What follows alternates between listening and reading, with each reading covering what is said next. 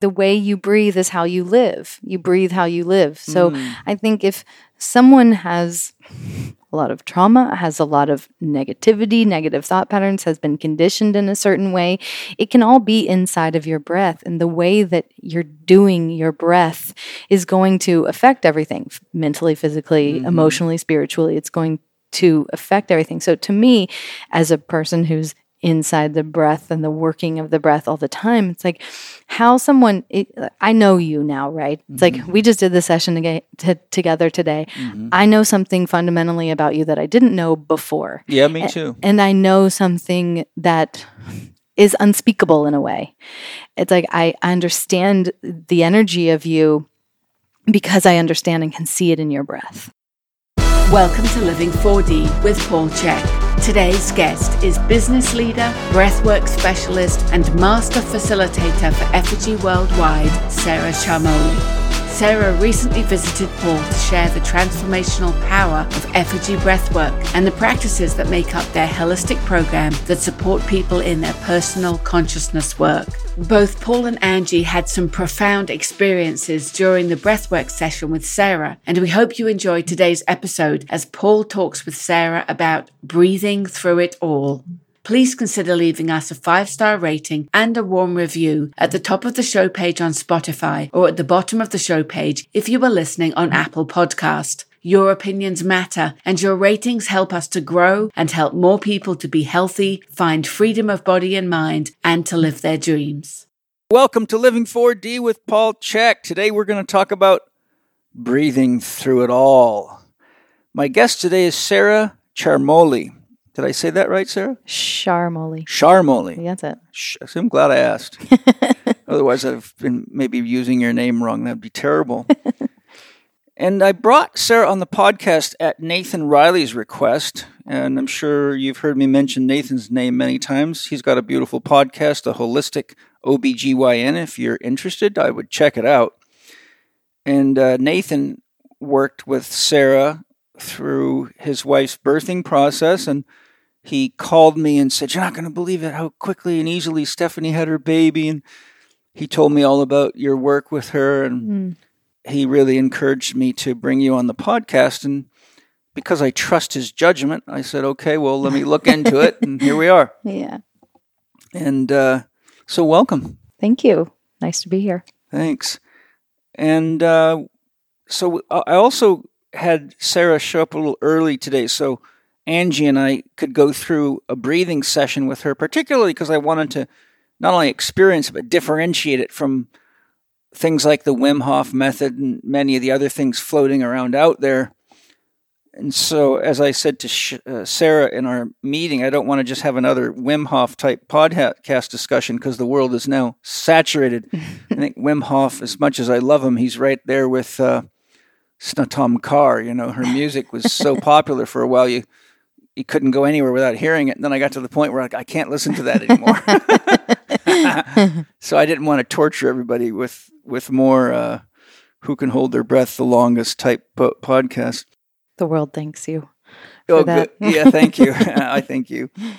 And so uh, our experience was very interesting. Um, I'll just start by sharing a bit about the experience I just had with Sarah this morning. Um, it was a very different experience. Angie was with us, and she experienced the healing of several different emotional traumas that were hanging on. And she's done a fair bit of breathing work and, and many other means of healing. So it was quite interesting to see how powerful it was for her. Um, I had a different experience. I laughed a lot. and I, I, I had like a recounting of a long list of physical injuries, some of which hurt real bad during the. I don't think you probably noticed I kept pulling my legs up because it felt like my sacrum was going to break in mm-hmm. half, mm-hmm. and and it brought me back to a. Uh, as I was shared with you, I was doing wheelies with my son riding down a main road in La Jolla one time when he was younger, and I flipped over backwards, but I couldn't get my feet out of the pedals, and I landed right on my sacrum, probably going about 25 miles an hour in the middle of mm. paved road, and it immediately put me into shock. I was literally laying there. My whole body went into shock, and and I was freaked out because I was in a live road with cars, and there was cars piled up all around us, waiting for the dead guy in the road to get out. so it was kind of interesting because I, I that was the first time I've had a um, experience of that trauma Mm. uh, in in anything that I've ever done. That was the first time it came back to me, Hmm. and then I was just sort of experiencing all the areas of my body that were locked up. And then I had, as you know, a couple periods of time where I was completely out of my body and I was just sort of blissing out in, I don't know what dimension I would call it, but something between here and anywhere else, you know. Um, yeah. it wasn't like an astral experience that I often have. It was, I don't know. It, I think the feeling that I had was when you're in deep sleep and you're dreaming, but you also wake up in the dream and you know you're dreaming, which I do a lot of, Yeah. which is when you become lucid in a dream. Mm-hmm. So I was aware that my body was with you Mm. but I didn't. I I sort of was just hovering, and I was in my third eye. I was horizontal, like I was laying on the ground, just like I was. But I was in a state of bliss, like I was just like blissed out. I Mhm. wasn't thinking about anything. I was just like, "Oh, this is lovely. I'll stay here for a long time." Yeah. so it was a a fun experience. Um, I I thought maybe going in that I might have a recounting of a birth experience. Mm. I just kind of thought maybe I'll go through a rebirthing experience, but I didn't. So it was it was an interesting experience. I really enjoyed it. It went by faster than I. I mean, when you said, "Okay, we're going to start coming back now," I thought, "Well, God, it's it been that long already?" Because she said we were going to go an hour. So it's surprising how quick it goes. Yeah. I think the well what I said to you at the end around like you know you're in an, you alter your state this your state gets altered fairly quickly Mm. and it's like trying to define time and space uh It's different, yeah. yeah it's, it's it can be um extra dimensional or something Yeah, definitely extra dimensional, which is great. Now, Sarah, during our preparation meeting for the podcast today, you informed me that that, that well, first of all, the type of breathing you do is called Effiji. Effiji yeah Yeah, E F F I J I. that's right Yeah, so if anyone wants to look it up, Effiji, E F F I J I. And you said something that really caught my attention. I asked you what Effiji means, and you said um, the loving celebration of removing masks. Is that correct? yeah Um, I found the second elaboration of Effiji to be quite appropriate on many levels, considering what's going on in the world today with masks. hmm Um, I'd Yeah. love it if you could elaborate on the meaning of Effiji for us. Yeah, I mean, let me start with the origin of it. So, Sure, Eli- yeah. Elijah Nissenboim is my uh, colleague, mentor, friend, and Effiji is really his work. I've we've been working together for the past decade, Mm-hmm. um, and he Effiji is of him, and this uh, word comes from something that he essentially made up, but. It, effigy e f f i g y the definition is about um is a mask. Mm-hmm. it's a that's how you that's the definition of that word. And so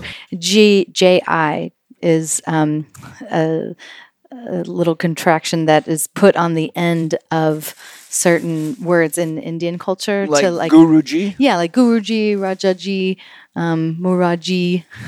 Those are, I think, probably real people. It means Um, loved one, doesn't it? Yeah, it's like an endearing. Yeah. it's something to say to someone that is you're endeared to, you're Mhm. adored. Papa G. Yeah, exactly. So the an Effiji uh, with E F F I J I is this removing of the masks, and I and and to do it in a loving way. And I think why um, Elijah and over the course of my decade and doing this, it what I can see and and how it sort of pumps up the definition is around like we are human beings living in these very dense bodies, and there's it's so complex, right? Mm, there's yeah. it, there's so much that we go through experientially, and what we come in with, and then just like what our genetics tell us.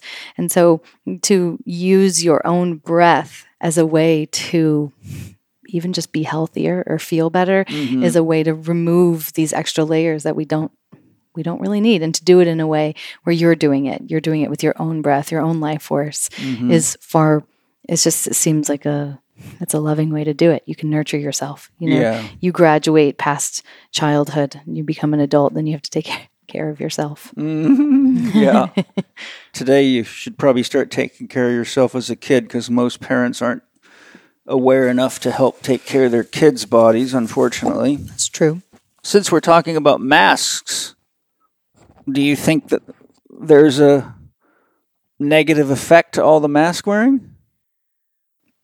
That's a loaded question um Well, how about just being honest? yeah. Well, I think it's loaded for me because I have a personal opinion and then I have more of like my uh, bigger opinion on it. And I, I just think um, I understand, I guess, from a, a, extremely outer point of view, why that's a thing that people are doing. Mhm. But in my world, it's like, why, why are we doing this? If I look at everything metaphorically, I look at things like this means this has to be indicative of something else. It's like, we're covering ourselves up, we're masking ourselves. And to me, it's just like, oh, wow. Uh, uh, when it first started kind of infiltrating culture more, it was like, I loved it because I love looking at people's eyes. I think people are so beautiful. Mhm. And then it's like, oh, I don't, as soon as someone talks, they become a little more complex. And then it's like, I don't know if I want to deal with that. But you look at someone's eyes, it's like, oh, wow. Like their soul, you can see the soul in someone's eyes. People are so beautiful. Uh-huh. But then the, the more you get into it, it's like, but where's the rest of, where is everybody? Where is Yeah.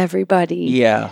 And uh, to me, it's like now that it goes on uh, for so long, it's like, well, you people are, are we hiding? Are we, what is everybody doing? I don't Yeah. know. It's, it, to me, it's more confusing, confuses things. Well, the reason I bring it up is because, you know, the ego, it, it really links to the word persona, Mm. which links to the word mask in Greek. Right, right, right, right. And it means to be somebody that you're not. Mm. And so, um, you know, a lot of breath work and healing in general is healing the parts of ourselves where we're being somebody that we're not, because that always produces a disconnect from the core of ourselves, our Sure. soul, right? The Yeah. more masks you wear, the less you know who you are. Right.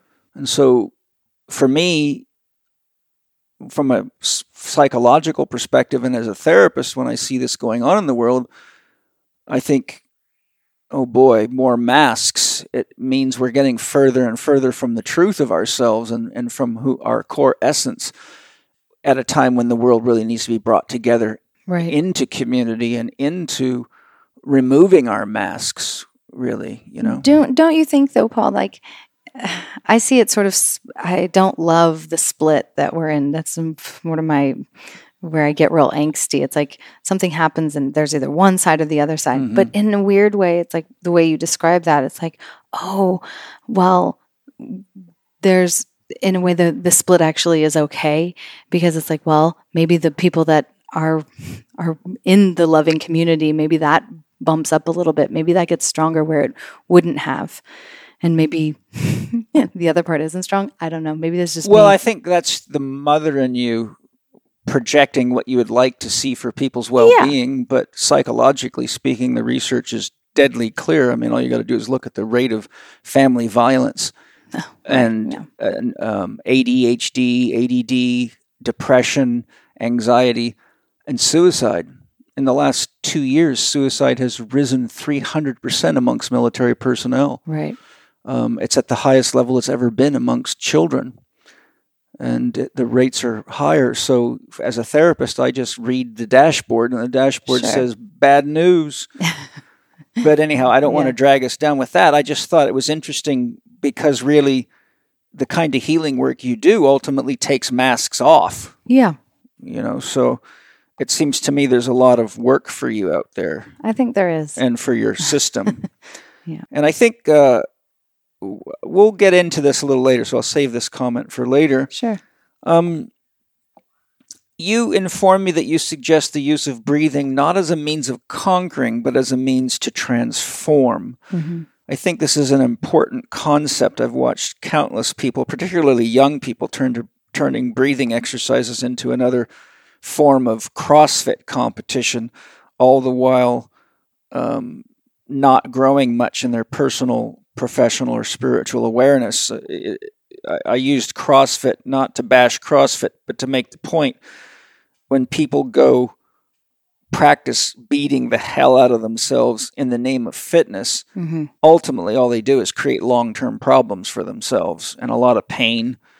And it's sort of, you know, the abuse of exercise from a scientific principle. And it just makes me sad to see so much of it out there. So when I see and I understand it because we don't really have any rites of passages for young people anymore. There's no initiation ceremonies. You- There's no way to determine when you're an adult anymore. But native cultures all had very carefully designed initiation ceremonies to bring men into manhood and women into womanhood.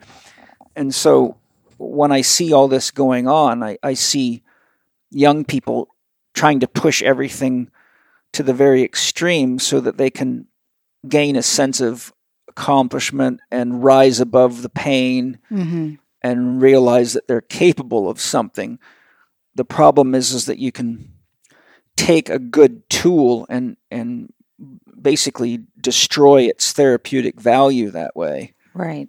which, you know, then it it becomes something other than than what it was intended to be.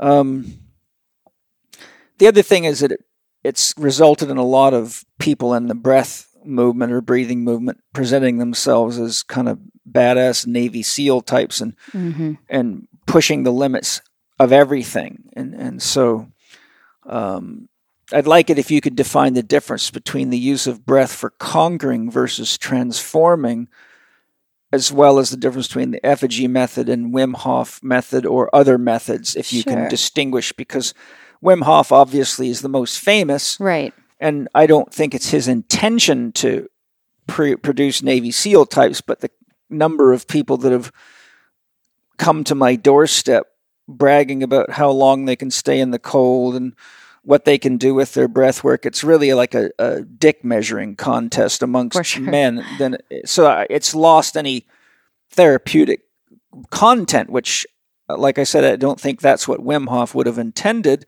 Right. nor many others. So I'd love it.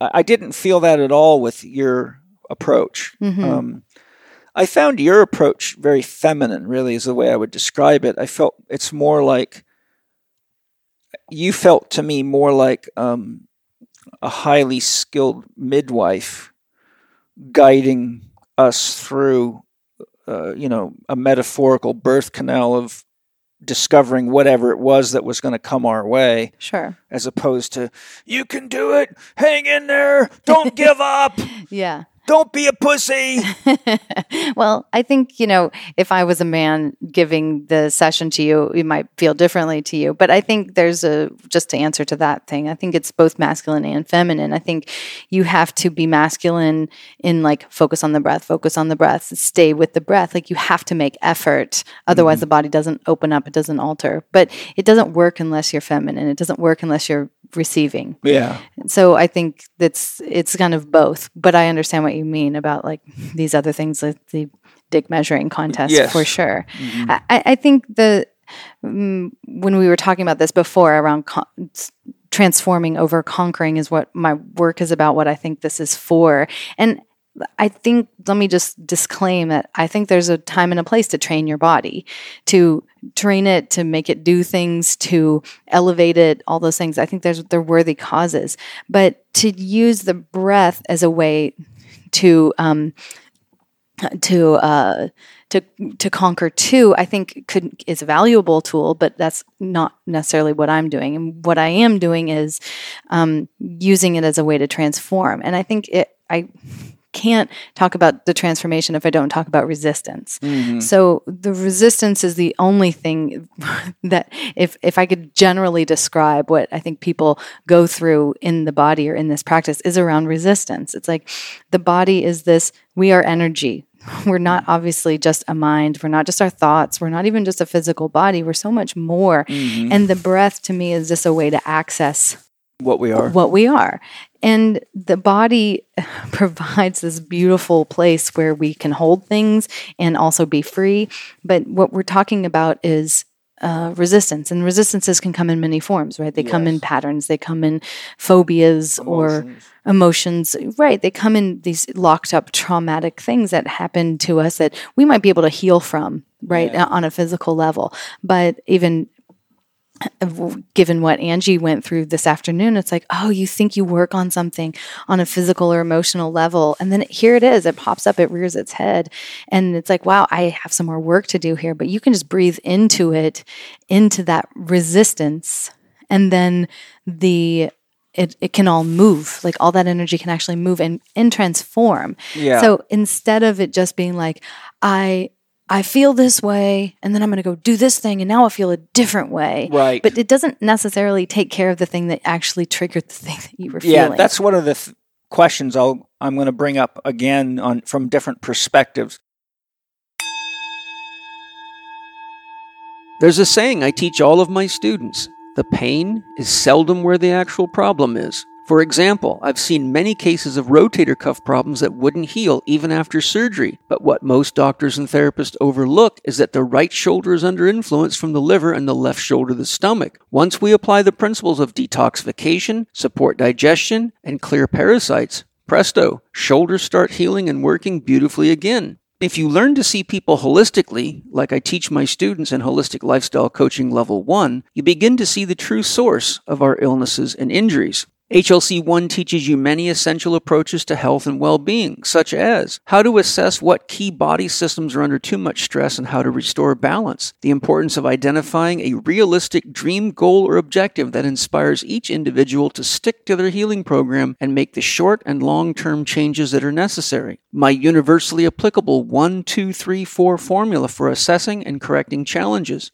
how to breathe optimally to enhance energy levels and mental clarity, how to use gentle movements to work in and enhance life force energy and support optimal immune function, how the function and health of the soil that food is grown in influences all systems of the body, including our mental emotional stability, and much more. HLC 1 is just a small part of what we teach our Chek Academy students, our education system for elite trainers and health professionals.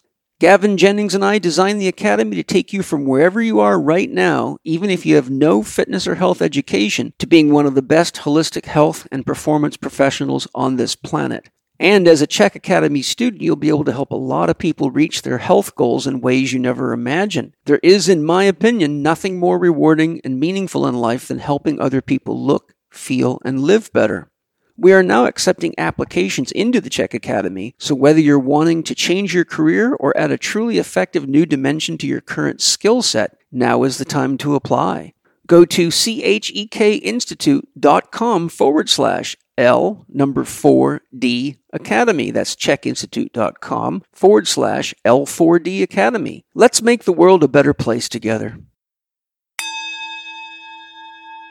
I've had more people that have come to me after breathing workshops with all sorts of interesting things to say that and and and often they're patients and I have a probably the most comprehensive system of analysis in the world. So if there's any changes for the better or worse I'm probably the one guy that'll spot them or someone that's been trained by me as Yeah. many of the most famous athletes in the world can attest to. Yeah, I, I think the the uh, to have a free, happy life.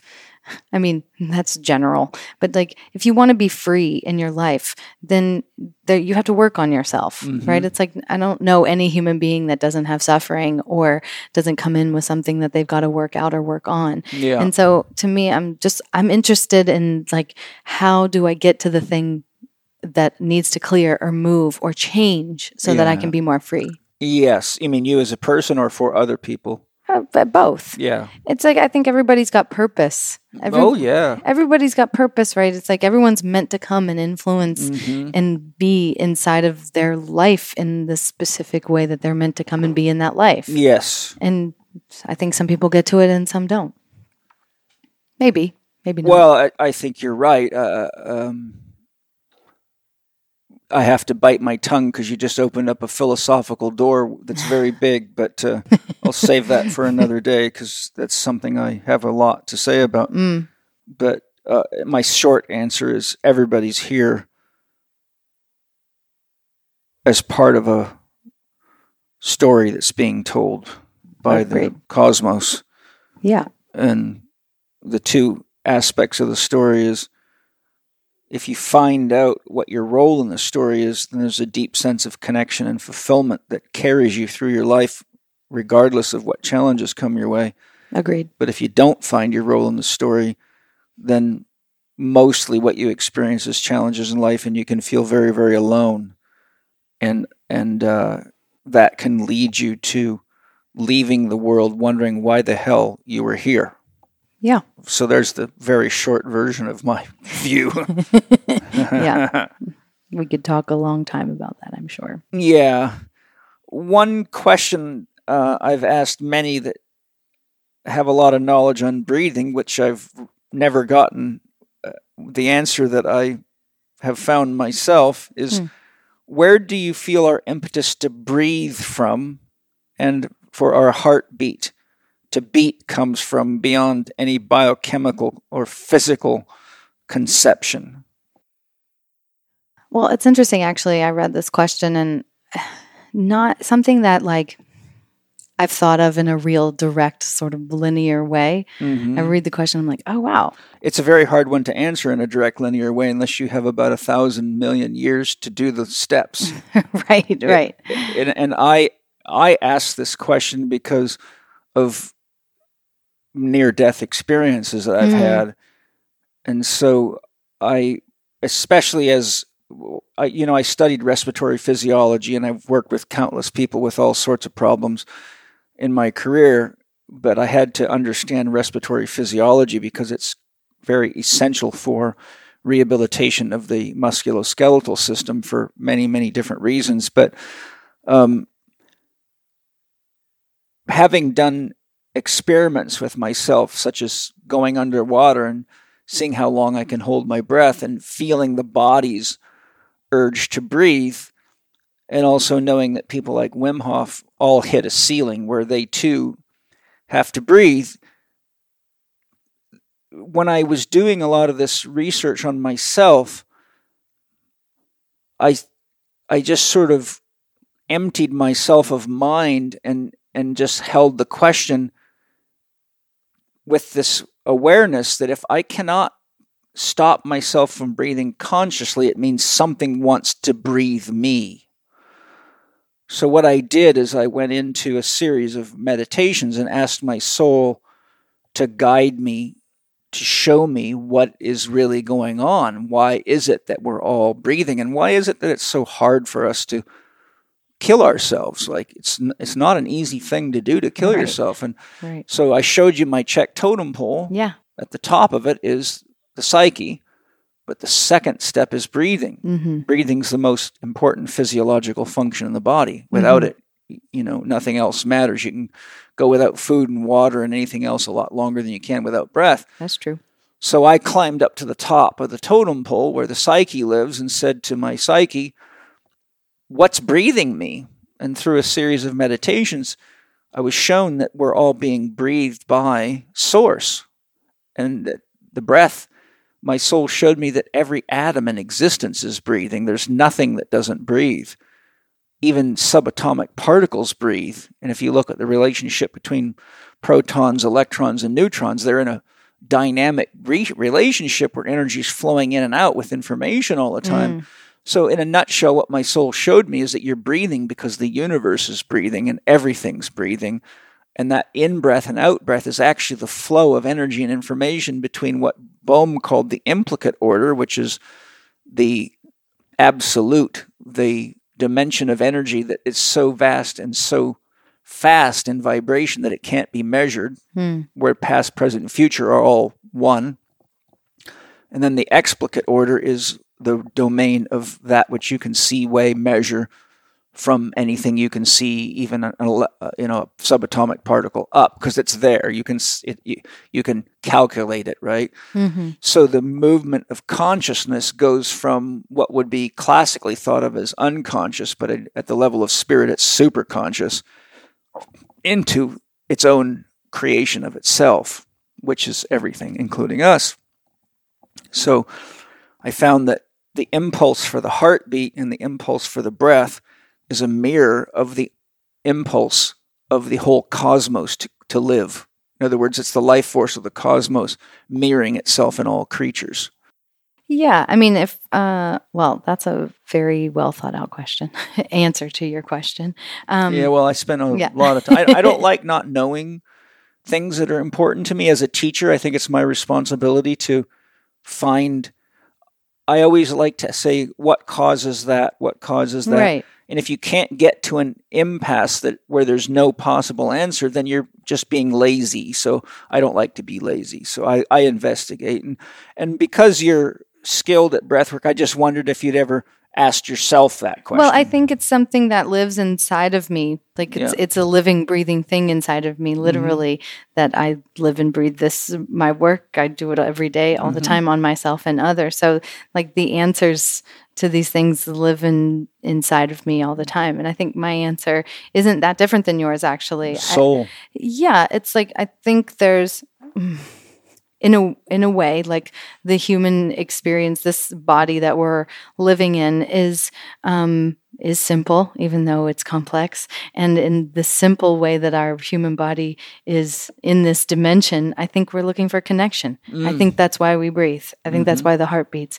It's like we can connect. We're connected to mother earth. We're connected mm. to the cosmos and everything beyond. Mm-hmm. And to me, the breath is the only thing that can do it. It's the one thing we can make conscious, mm. a biological function that we need to to live. We can affect. Like I can't. I mean, there's probably people that would disagree with me, but I can't be like, "Hey, liver, stop doing that liver thing.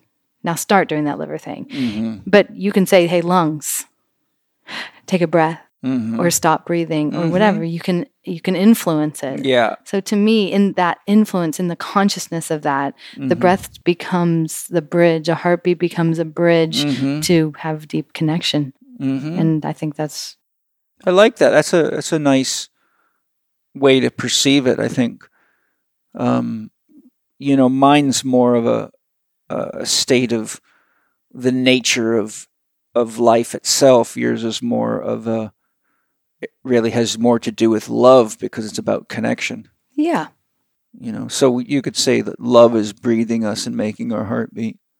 I think so. I think so too. Good answer. That's probably- Approved. That's Paul probably approved. That's probably the best answer I've ever gotten, by the way, from anybody.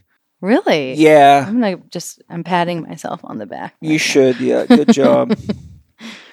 what do you feel some of the essential functions of oxygen are in the body? But uh, by the way, I'll, I'll say I asked Yeah. that question before I did your workshop or your practice with you. hmm That's a physiological question, but if, Yeah. if you have answers, you can. Well, I mean, I think I what I said to you is like I come at this not from physiological or science. I come at it from the mystical, from the Mhm. magical, from the esoteric. Mhm. So I look at oxygen as life force. Yeah. Uh, and and pure, pure energy. Mhm. And I look at it as um, in every bit of breath that you can put into your body, it's every bit of the universe entering Mm. and healing and being medicine. So, as as far as an essential function of oxygen, like it is the universe inside of you. Yeah, it is. I'll leave it at that. I won't give everybody a physiology lesson.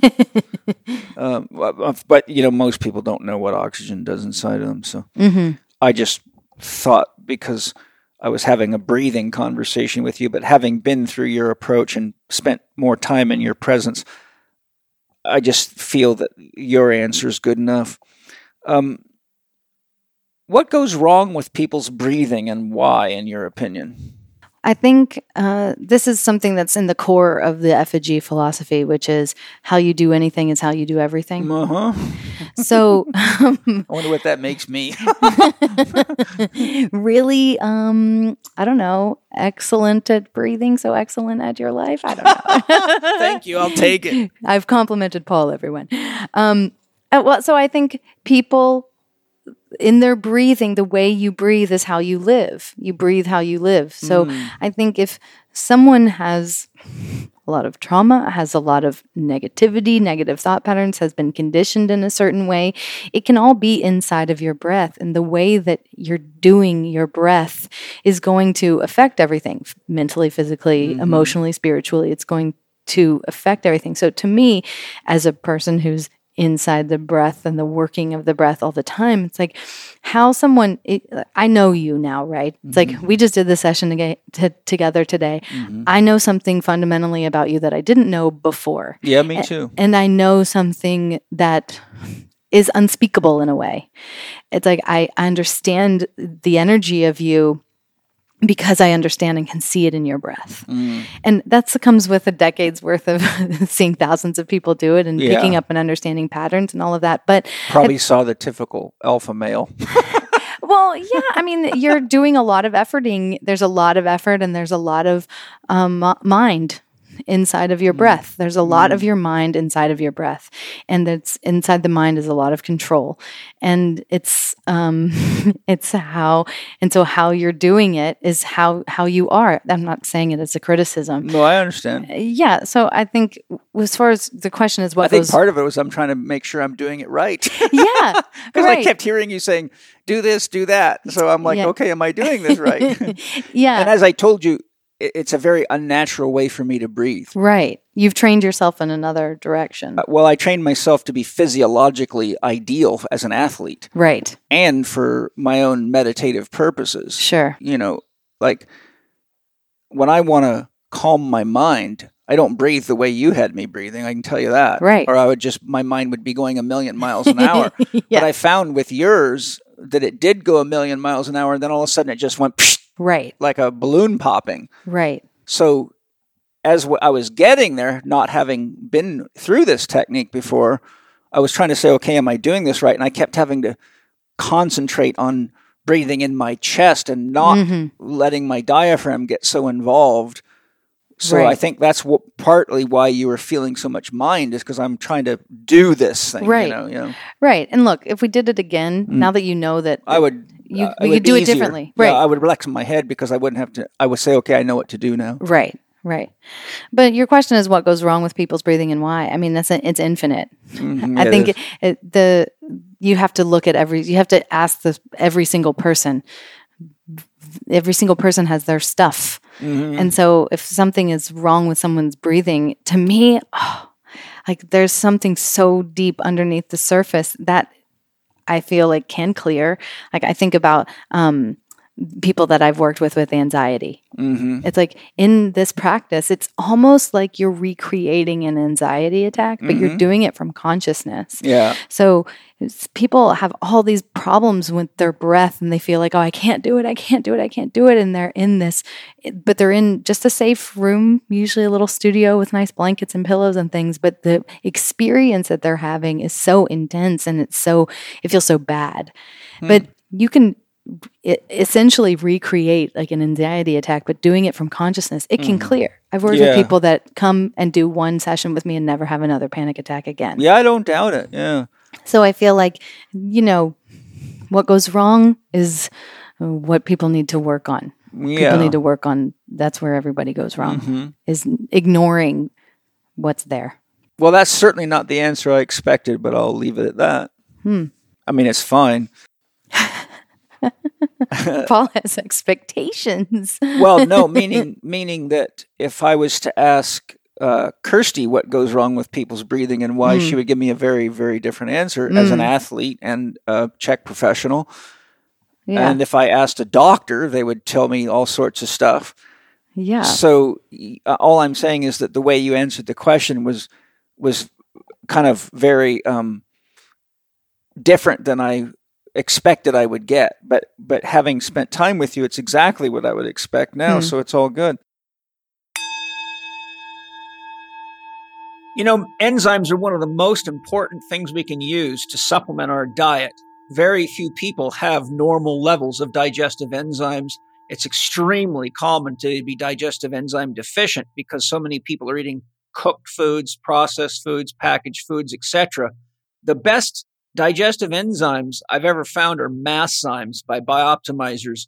And one of the things I like about them is not only are they the most advanced technology for how they're produced, the science behind them, but I take them on an empty stomach every morning and every night as proteolytic enzymes to help clean my body. So I've got Wade here, who's the formulator of these enzymes, to tell us how do they work as digestive and proteolytic enzymes, because today I think we really need to be supplementing with high quality enzymes. So Wade, what's unique about Masszymes? Well, one of the interesting things is undigested protein is one of the biggest contaminants that cause problem for people, whether it's in their blood or inflammatory conditions or even impairing recovery. And it's quite common amongst athletes who have high protein diets, interesting enough, who are looking to add recovery, but they're not breaking down their protein effectively. And that was my case way back in the day as a former bodybuilding champion. So we set about cultivating and developing an enzyme formulation that handled all of the amino acids in a pH range from 2 to 12, as well as providing an assortment of assistant enzymes. In other words, it doesn't just break down protein, it handles carbohydrates, it handles fats, it handles fibers, a variety of different things, and they work synergistically together to make sure that you can break down just about any food and digest it properly. Now, when you talk about the difference between enzymes, there's digestive enzymes and systemic enzymes systemic enzymes such as like nattokinase or serrapeptase. Well, they work, they don't help break down digestion, but they can break down inflammation or inflammatory conditions, undigested proteins, or scarring tissue inside the body. Well, it turns out when you take Masszymes on an empty stomach, it works exactly the same way. It will go into the bloodstream and now works as a systemic enzyme, reducing inflammation, accelerating recovery times. Matt just tore his Achilles tendon and made a full recovery after surgery within a few weeks, which they expected for many months. He was taking as many as 100 a day. Now, I'm not suggesting people do that, but this was an extreme condition. And the bottom line is Masszymes is great for recovery, for cleaning up undigested proteins in the system, as well for digesting just about any meal. If this isn't the best digestive enzyme or systemic enzyme that you've ever taken, you get your money back. That's the Bioptimizer guarantee. Right now, you can get a bottle of Masszymes for free. All you need to do is pay a small shipping fee, and there's no catch. There's no tricks, no forced continuity, nothing to cancel. They are so confident in their products that they offer a 365 day money back guarantee, so I'm positive you'll be satisfied with the results. So I strongly suggest you head over to the Bioptimizers website and grab your bottle before they either run out or take this offer away. Go to masszymes.com forward slash Paul Free. That's M A S S Z Y M E S dot com forward slash Paul Free, all one word. You will automatically get access to your unique coupon code to claim your free bottle. Limit one per household. Offer is valid while supplies last. You're going to love their products. Go get it now before they run out. These are excellent products. I use them all the time. One issue that's come up with repeatedly since particularly since Wim Hof, because you know you got to give him credit. He's got more people breathing than anybody out there. It's good business. Yeah, His business good for my business. Yeah, it is. and and so I'm going to ask you something that I've observed because I've had too many people that count now. A lot of them elite athletes because I work with a lot of elite athletes. Um, they come to me. I do a comprehensive analysis on them and they've been to all sorts of breathing workshops and they're doing the practices a lot of them you know because it enhances their performance or whatever way they apply it be it mm-hmm. uh, be it for spiritual reasons or for for athletic reasons but every single one of them's had a significant breathing pattern disorder hmm. and none of them have ever been taught in any breathing workshop how to take a normal breath hmm. so you end up with for example people that only breathe with their chest. That's a chest breathing pattern. The worst one, physiologically, is called an inverted breathing pattern. Mm. So when people inhale, they tighten their abdominals, hmm and that will set you up for hyperventilation and anxiety issues. And Right. it winds up your sympathetic nervous system. It stimulates adrenal, adrenaline and cortisol production. And then people can't relax. They're always jacked up. And then they get tired because the system's revved up so high, they actually don't get a good deep sleep anymore. hmm So then they start drinking lots of coffee and eating lots of sugar. And it's a real downhill spiral. Right. So I've always been just enamored by the fact that there's all these people teaching breathing workshops, but no one's teaching people how to breathe Yeah. right? So I was just curious um, what your thoughts are on that. And the reason I think it's important is because, you know, having experienced your approach, it is very healing. But one of the problems is, as a therapist with a lot of experience, I can tell you if you leave a person with a breathing pattern dis- disorder, they'll go recreate all sorts of problems for themselves. Right. So it's kind of like taking from Peter to pay Paul. Everybody ends up with a deficit somewhere along the line. right. And because of physical trauma and emotional trauma and biochemical imbalances and um, a myriad of things I could list off, hmm whenever there's a breathing pattern disorder, it's always a compensation for something. The body's trying to figure out how to get oxygen into the system hmm the only way that it can to keep the person alive. hmm but frequently with athletes, for example, it's a physical trauma that's induced that. Most therapists don't know enough about breathing patterns to even, or they don't take the time to do it. hmm And so what happens is the athlete or the individual ends up having a breathing pattern disorder. And then when they get into heavy training where they're breathing a lot, it drives the pattern deeper. hmm But because these breathing pattern disorders alter our gas exchanges and the balance between the sympathetic and the parasympathetic system, hmm their minds start widening up and then they start getting into a lot of fearful thinking and critical thinking and they don't realize it's a breathing pattern disorder. Right. And I've had many people that have been to tons of breathing workshops and have all these problems. And I said, well, part of it is you don't know how to breathe. Yeah. And then I got to show you what stretches to do and what joint mobilizations to do because even if I show you right now, you're not going to be able to do it. Right. But once they learn how to breathe properly, which is Mhm. why I have a hard time not breathing properly, then all of a sudden their mind is calm and they can meditate more deeply Mhm. and they digest their food better and they're not craving stimulants all the time. hmm So I I personally I see that as a huge black hole in the breathing community and Yeah. I just was curious what your thoughts are on that. Yeah, I think well, I think there's two things here. One is um, there's the tr there's a training that be- people are in some breathing disorder, right? And then Yeah. there's a training that needs to happen so to like walk themselves back out of that. And then there's healing. So I think there's two different roads here. And from my point of view, like both things are leading to one road, which is the nat- being natural Yeah. right so to from what i'm doing is not about training i'm not training anybody to do anything with their breath Uh-huh. You're, What- tr- you're you're helping them heal. i'm tell, helping them to heal yeah. so to me it's like if you come to my class i'm not going to teach you how to breathe but i can show you how to use your breath Yeah. to get yourself a little bit distanced from the very thing that put you in that disorder in the first place Yeah. Unless it's a breathing pattern disorder. and well yeah i mean i what do you mean I mean, if someone comes to you and they don't have normal f- act- activation of their respiratory system, sure you're going to be able to access what you can right with the okay i see what you're technique you're saying using. Right. But I'm telling you that they're going to walk out the door and their disorder is going to repeat the pattern. Right. And I I mean, look, if someone comes and they say, I really want to work on this with you, then I've got tools in my toolbox to look at this and using the breath work and then other ways to, Yeah. to look at that. So it's, uh, it can be more thorough than that. But just Yeah. to come one time, like, yeah, how everybody does anything is how they're going to do anything, right? Right. So they're going to come. They might ch- they might get some benefit from it for a minute, but like what you're talking about is like deep patterning Mm-hmm. and deep trauma, and then you're trying to. And I think this is where you're the expert of like walking people back out and giving people tools Mm-hmm. to actually retrain, retrained Yeah, to see, get back into the natural. You're state. right. My my my concern is I don't want medicine to be superficial. Yeah. Otherwise, you become a breathing addict.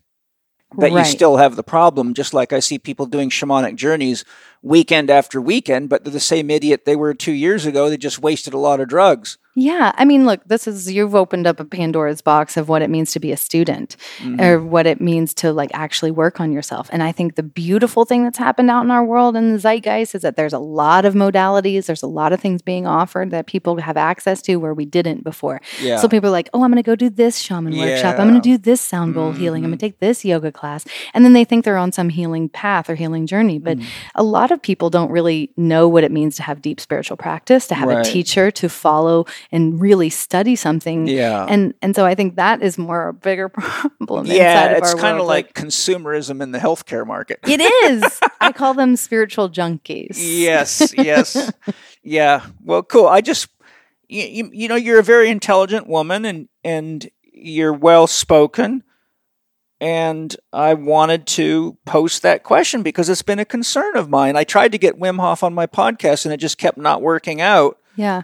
And I, and that was one of the questions I wanted to pose to him because I've had Yeah. plenty of people come from Wim Hof teachers that have these problems that I then address, and now they can get really into a deeper breathing practice. Right. So it always been a bit baffling to me how something so fundamental gets pushed to the side. But I also understand what you're saying. I I, I think part of it for me is because I'm someone who's devoted my entire life to, Right. to really understanding physical, emotional, mental reality Yeah. And, and the beautiful trauma and how it all fits together. Right. I just hate seeing people go shopping thinking they're getting one thing and getting something else, but then misunderstanding that they the tool that they think they're using for one thing isn't really what they're getting. Yeah. It's kind of you know like someone that goes to buy a car, uh, be, like they go to buy a truck because they got a garden and they or a farm they want to tend to, but then the small print says you can only put 500 pounds in this truck. And I'm like, Right. well, that's not a truck, guys. Uh, that's two suitcases. Yeah.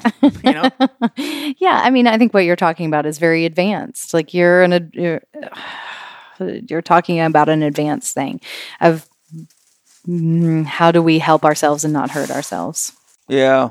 Well, I guess so. I'm sorry. I don't mean to be so advanced. you're so advanced. I just try to. I just like to ke- take care of people. Me too. Yeah, I know you do. Well, I do want to say just one thing too on that Mm-hmm. too. I think that quantum healing is possible. Yeah. meaning that I think it's possible that someone, I believe in the possibility that someone could come and do a class with me that comes with this breathing disorder. Mm. Yeah. And they do a series of classes. They could do one class, do a series of classes, and they can change. It's possible. I do think it's possible. It is possible. I'll, I'll leave it at it's Yeah. possible, but it's rare. It's totally rare. It's possible. I think it's possible. though. Audrey Hepburn, an actress, Mhm. showed her genius when she said, Nothing's impossible. The word itself says, I'm possible. Nothing's impossible. The word itself says, I'm possible. And so I agree with you. You say that breath is a means of watching the dance, and there are many dances going on in people's minds and bodies most of the time. Could you elaborate on watching the dance for us? Yes, I can. Um, I think Effiji is uh, simple in what it is and then complex in what it brings up. And I think it's complex in what it brings up because it uh, hits on a bunch of different levels. It does. It hits on the mental level, physical, emotional, spiritual. Those are just my top four. Um, mentally, um, the mind is, uh, I, in my opinion and in my observation, it's just like the biggest problem we all have the mind. It's the biggest. It's the biggest problem, and it's the biggest gift. Agreed. It's a double-edged sword, Right. Like everything: sex, drugs, Yeah. money, relationships. Everything. They can turn you into God, and they can turn you into the devil. Right. The mind, from my point of view, is that the mind's meant to be a channel. It's mm-hmm. like it's it's the t- the listening mechanism from the universe, from God, from spirit, from wherever. It's a listening mechanism. But we're so busy, like we got to do this and it's got to do that and it's got to do all the things. Mm. So I want this. I want that. I want it I'll, all. I'll only feel better if I have more money, right. or more sex, or more food, Right. or more land. if only I'm skinny enough, I'm gonna have the man of my dreams. People think that. yes. Um, so I think um, the dance can be very complex. And I think the mind is at the top of that list because you start using your breath to alter your state. The, the, the mind can only be good for uh, one thing, at least for a short period of time, to just focus on the breath, focus on the breath, focus on the breath. Yeah. So I think the the mind is one thing when you start altering your state with your breath. That there's a to me it's almost like you can get into a separation between like what is me, real me, authentic, natural, open of the universe me and Yeah. what is small me. And mm-hmm. so the mind is one of those monkey things that can jump around that you can start to watch from almost like a separated perspective inside of this practice because you're doing something consciously. So to me, it's like that's the only way I know how to describe it, and I can really only say from what I observe and when, in my own personal experience doing it. It's like there's a, some separation that can happen, but then the physical body too. This is one of my most favorite subjects when talking about the breath. Is like the physical body can do all sorts of crazy things, right? It's like it can be very intense in the body. It can be like electricity coursing through your body, and it's so un- it can be very uncomfortable. It can be even really painful. But if you can keep breathing, mm-hmm. and who gives a crap what is going on physically in the body? If you can keep your mind and your body and your breath open and relaxed, Yes. you can do anything Mm-hmm. right it's like Yeah. it's to me that's part of watching the dance it's like oh my body's doing this thing and Mm-hmm. it, it hurts really bad but i'm open i'm still open and i think that's how healing happens Mm-hmm. Yeah. it's like to just stay with the breath Mm-hmm. to watch to pull yourself out and to look and to see Mm-hmm. and know that you can still go Wh- when you had left um, the room earlier, Angie and I were talking about that. I was like, I think equally as profound as what she went through in the process, the equally profound is that she kept going. Oh, she's tough as nails, man. Yeah, it's like I see that so much of like people that they're dealing with so much, but they don't stop breathing. Mm-hmm. They stay with it. They stay in the dance. Yeah. They stay in the me- in the meditation, in the medicine of Yeah. it. And to me, like that's so powerful to know that like I can keep going. I can I can keep looking. I can keep digging here. That's the first step, really, to converting yourself from a person who's being used by their mind to someone who uses their mind as a, an effective tool. Is to Totally. is to get see if you if you're if you're caught in your mind, you're really living in the unconscious, and so you Yeah. always think someone else is making your life miserable, or yeah. you know, there's always a, a whole bunch of my life would only be better if type conversations going on in people's heads. But when a person devotes even a few minutes a day, I tell people if you just do this before you go to bed, just review your day, but review it as a witness. You, in, in, and the most important to- person to witness in that is you. So if you had Mm. a heated conversation, can you witness that conversation as love and say, what would love do now? And see how your interaction went, and then say, okay, now that I can see that, or I Mm. can see that I wasn't listening, or I can see that I was insecure, or I can see that I was too demanding, or that I was being disrespectful, whatever.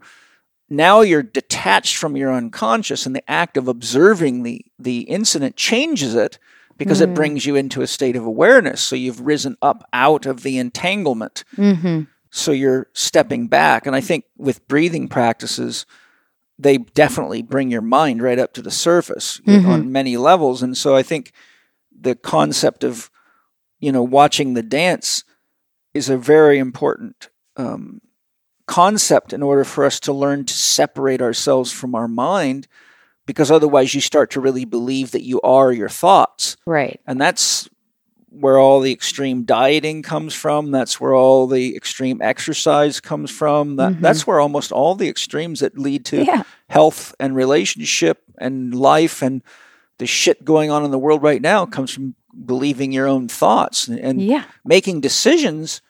If you make a decision from an entangled position, then you haven't really thought about it. You've Right. been done. Right. You're really a puppet.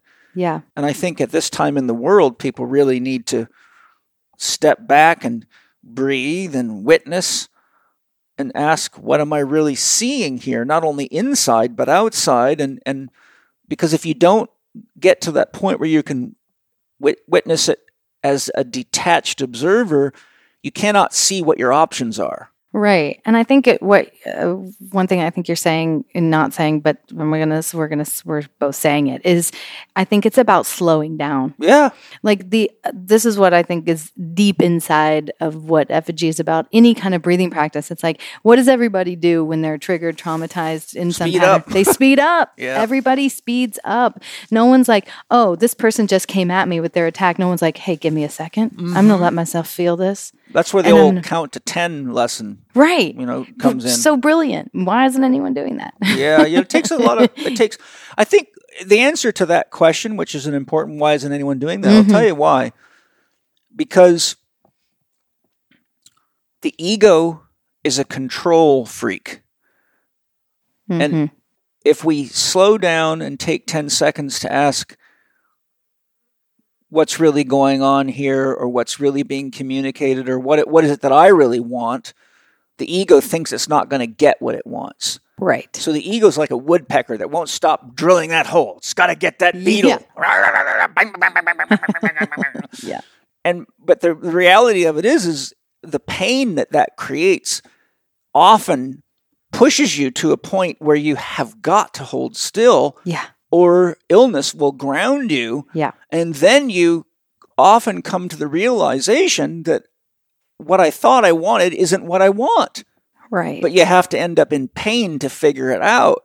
right. so uh, you know one of the things that in my own life because i'm a you know fiery ass kicking you know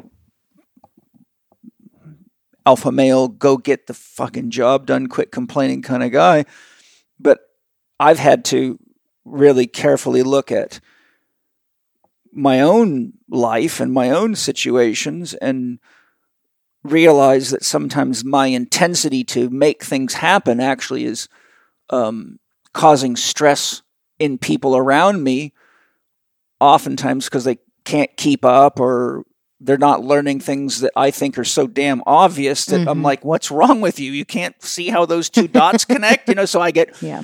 jacked up. And so, uh, you know, just to keep peace in my own life and my own relationships, I've kind of had to slow down so I can see what's unfolding. And it takes time and patience and commitment. Really, commitment to your own life is what it boils down Yeah. to. Um, but then what happens, you know, and I'm 60, so I've had, a, I've, I've fucked a lot of things up. So I've had plenty Yeah. of knocks on the door going, hey, dumb shit, you- you're not Plenty so smart after all. This is the 50th time you've created this problem. when are you going to get it?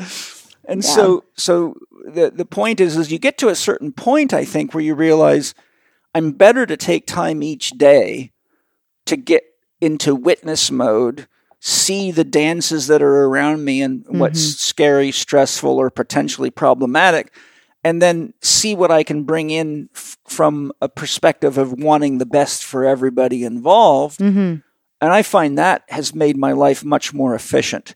Yeah. But I think it takes a while to get there to where you realize how important it is. I think what you're talking about is process. Mm-hmm. You have a process Yeah. in how to deal with everything. It's a In a feminine process. Yeah, but I think most people don't.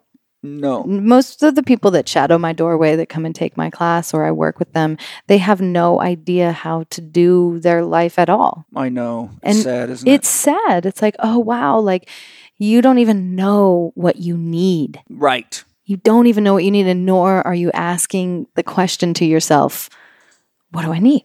Yeah. in this moment. It- Mhm. There just is this uh, continual speeding up of the process. And then they, like you say, they end up sick or in pain or whatever. Yeah.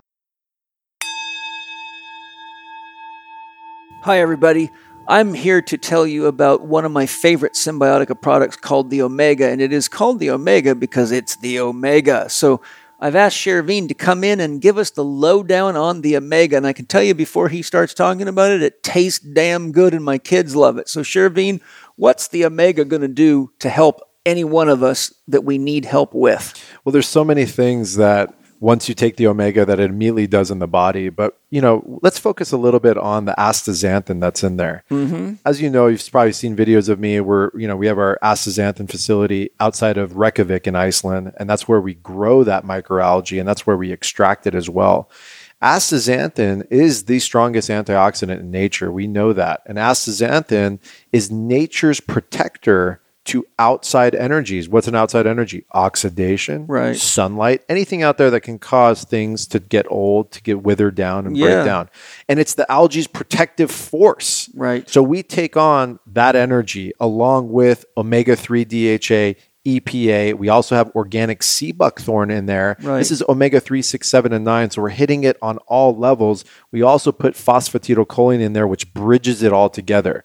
So with this product, you're getting full skin protection, you're getting brain protection, cognitive pr- protection, you're getting all the things that you would need in an oil that's protective. So I look at the omega as a protective balancer for our modern lifestyle. And it, I know, I know, Mana loves it. Is it good for kids at pretty much any age? Absolutely. It's good for mothers, it's good for children, it's good for the elderly. This is universal. And with all those fatty acids, it must be great for mothers that are breastfeeding. Absolutely. I mean, this is what she'll pass on to the child and she'll know where it comes from. It's not coming from China. It's coming from a wild heirloom strain in Nova Scotia. It's coming from Iceland. It's all cold pressed. It's the best ever. It's probably one of our best formulas. I love it too. I, I feel it immediately when I put it in my body. So go to C-Y-M-B-I-O-T-I-K-A dot com. That's cymbiotika dot com. On checkout, use the code capital C, capital H, capital E, capital K 15. That's Chek 15. While you're there, make sure you check out all their other products, and your 15% discount is across the board. If you have kids or if you want just good general health, immune function, and just overall good vitality, go to the Omega. My observation is that it wouldn't matter how deep you took somebody into breath work or how deep they go into plant medicines or any of these types of things, meditation, your soul won't bring something into consciousness until you're ready to heal it. Right. Um, I just wondered what your thoughts are on that. I can say, if I only speak about my own personal process, like when I first started doing this, my dad was very ill and my life was so was super upside down. I was being an idiot just personally in how I took care of myself. And all of that breathing that and the work that I did at the beginning of my own practice, my own training, my own coming kind of coming into the life that I have now. eh, It was so I can look back and see that was for that moment, that time. And I had to go through all of that. It was really hard. Mm-hmm. And It's the- like peeling an onion. that's exactly that's exactly it. Like I had to go through that. But now if I I if I fast forward myself to now and I lay down and breathe and something comes up and it's so it's so relevant to this moment in time and it's I, I don't know if I'm answering your question right, but it's Yeah, I think we, I, you are. You're saying that it'll, it'll come when it's at the right time. when it, it comes everything comes when it's meant to come it's like we could go after we sit down here and speak for a while and we could go do another session and something completely different will happen Yeah. and you're entering into it from the state that you're in now which is you just did this whole thing this morning Mm-hmm. and you're unwound in, in one way or another and now you're going to go back in and see what's there so Yeah. I think it's different for every single person and it's different every single time you do it. And i think eh, there's it's a combination right? It's like someone's not going to heal something that they're eh, that's they're it's only going to they're only going to come in contact with the thing that's there right now. And then how much does this person really want? Really want like somewhere consciously or not they're choosing to look at this and heal it or not. I mean we can even look at angie today. It's like oh wow i really thought i had worked through all this stuff and then it comes up she's like okay i need to look at this some more yeah. it's like wow I'm, I'm glad it, it came up for her just because I would love her to feel whole. I mean, she's not that she's not a whole person compared to most people, but anytime, excuse me, anytime we can find something that's painful trapped inside of us, if we heal it, it gives us more freedom, Yeah. you know, and all that energy that it takes to maintain that repression, that walling off, is ultimately freed as creative energy when we let go Right. of that, you know. And I, I, an example I can give is, you know, when I started working with plant medicines, I did a year of training with a doctor that uses them, so I could learn to use them, you know, Mm. without getting anyone hurt. And um, we did a lot of deep journeys. You know, he would do private sessions with me Mm. uh, every week for about a year, and I would work on his body because he had some problems that I was skilled at dealing with. Mm. So I would work on him for a couple hours, and he would take me into a medicine ceremony, and this went on for I think we did about forty-five sessions together before he gave me the green light. Mm. But one of the things that came up out of the blue was my brother's suicide. And I Mm. thought I'd healed that, you know, Mm. and this is like in my mid 40s when I started working with plant medicines. I can't remember now, uh, 2006, and I'm 60 now. So, anyhow, I, my brother committed suicide when I was 35, I think Mm. and he was 34. And so I'd had all these years to go through the grief, and it was very intense. I mean, I anyone that's had a family member commit suicide can understand what I'm saying. If you haven't, then it's just you, you'll never be able to connect to it. Just like a man never Yeah. knows what it's like to have a baby. He can intellectualize it all he wants, but Right. until your pelvis is being split in half, you'll never get it. Yeah. But boy, the first time that happened to me, I cried for hours. I cried so hard, I felt like I'd been beaten up. It took, Mm. I mean, literally, my muscles ached for days. I, I cried so much, I think I dehydrated myself. Mm. And I thought, wow, I'm so glad I finally healed that. Mm-hmm. Well, the long story made short is it came up four more times, equally as intense. Right. And then I finally said, okay, I, I have got to be done with this. It's so painful. And I haven't had a, a reoccurrence, and I've done, you know, several hundred ceremonies since that time. But my point is that obviously I wasn't ready to deal with the full impact of it. Right. And I thought I had. And then even when I thought I had, Mhm. it had roots that went even deeper. Yeah. And so my soul took me, and fortunately, my soul gave me a break. Like, yeah. because some of these things are so intense, I literally feel like I was going to die of the pain of it. Yeah. And so I, I've worked with countless people on these kinds of issues, and I see that you don't want to. Um, I think one of the things immature therapists do is they try to bring everything someone's got up to the surface, and I'm like, you know, you're you're about to open Pandora's box, and Yeah. and I've seen what happens because I'm one of the people people come to after Yeah. Pandora's box has been open, and I'm like, Yeah. you know, that's just too too much too fast. You have to have time to process. You know, people don't realize that there's a digestive process in the psyche, Yeah. and every organ in our body, we have a subtle body organ that matches it. So we have to do metaphysically. We have to detox our emotions and our thoughts with our spiritual liver. We have to digest food with, Mm. we have to digest emotions and thoughts with our physical stomach, but there's a metaphysical stomach, an energetic stomach right around it. Mm-hmm. And those organs are actually there when, when the cell meets the egg. Mm. And that's how the body knows what cells need to become. Stem cells can become teeth, eyes. It all follows the energetic blueprint that comes in with us. Mm-hmm. And the Tibetan monks demonstrated that 900 years ago. Most people don't realize that, but they were really the first pioneers of showing that at the moment of gestation, the entire energy body with all the Mm. meridians is in place. And that's how cell mitosis knows what to do. It's following Mm. this energetic imprint. And we carry stuff in from past life experiences.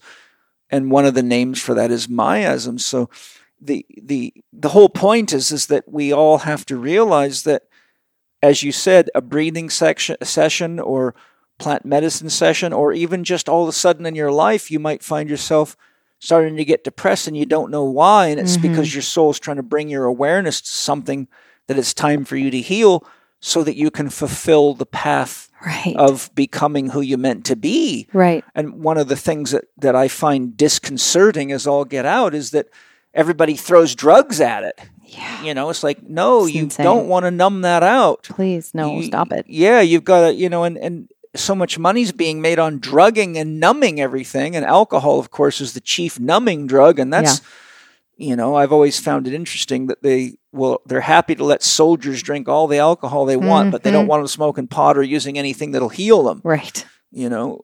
So anyhow, another well, I think. I think what you're talking about too. Another like the flip side of it is like, um, you're not in charge here in a way. it's like Meaning- meaning like your soul is on its journey that it's Yeah. on, yeah, and you're only going to heal according to how you're going to heal. yeah, And to like try and push that river, I've you can. There's a time to push the river, and there's Yeah. a time to not push the river. But ultimately, like you have a you have a soul. Mhm. There's a there's a guiding force here, and Mhm. ultimately, in the from way I see it, like you're not that you're not in charge. no, Yes, you have. because what you think of as you is really your ego. Anyhow. That's exactly your- that's exactly it. yeah, Yeah. and that's just the tip of a very big iceberg. here here we go again. yeah. Um, you want to give listeners a, an example of of your breath work? Just and if you're driving, is it safe to do while people drive? Um, I'd say maybe not drive. So That'd be if you're listening while you're driving, that's cool. You can do it when you get home.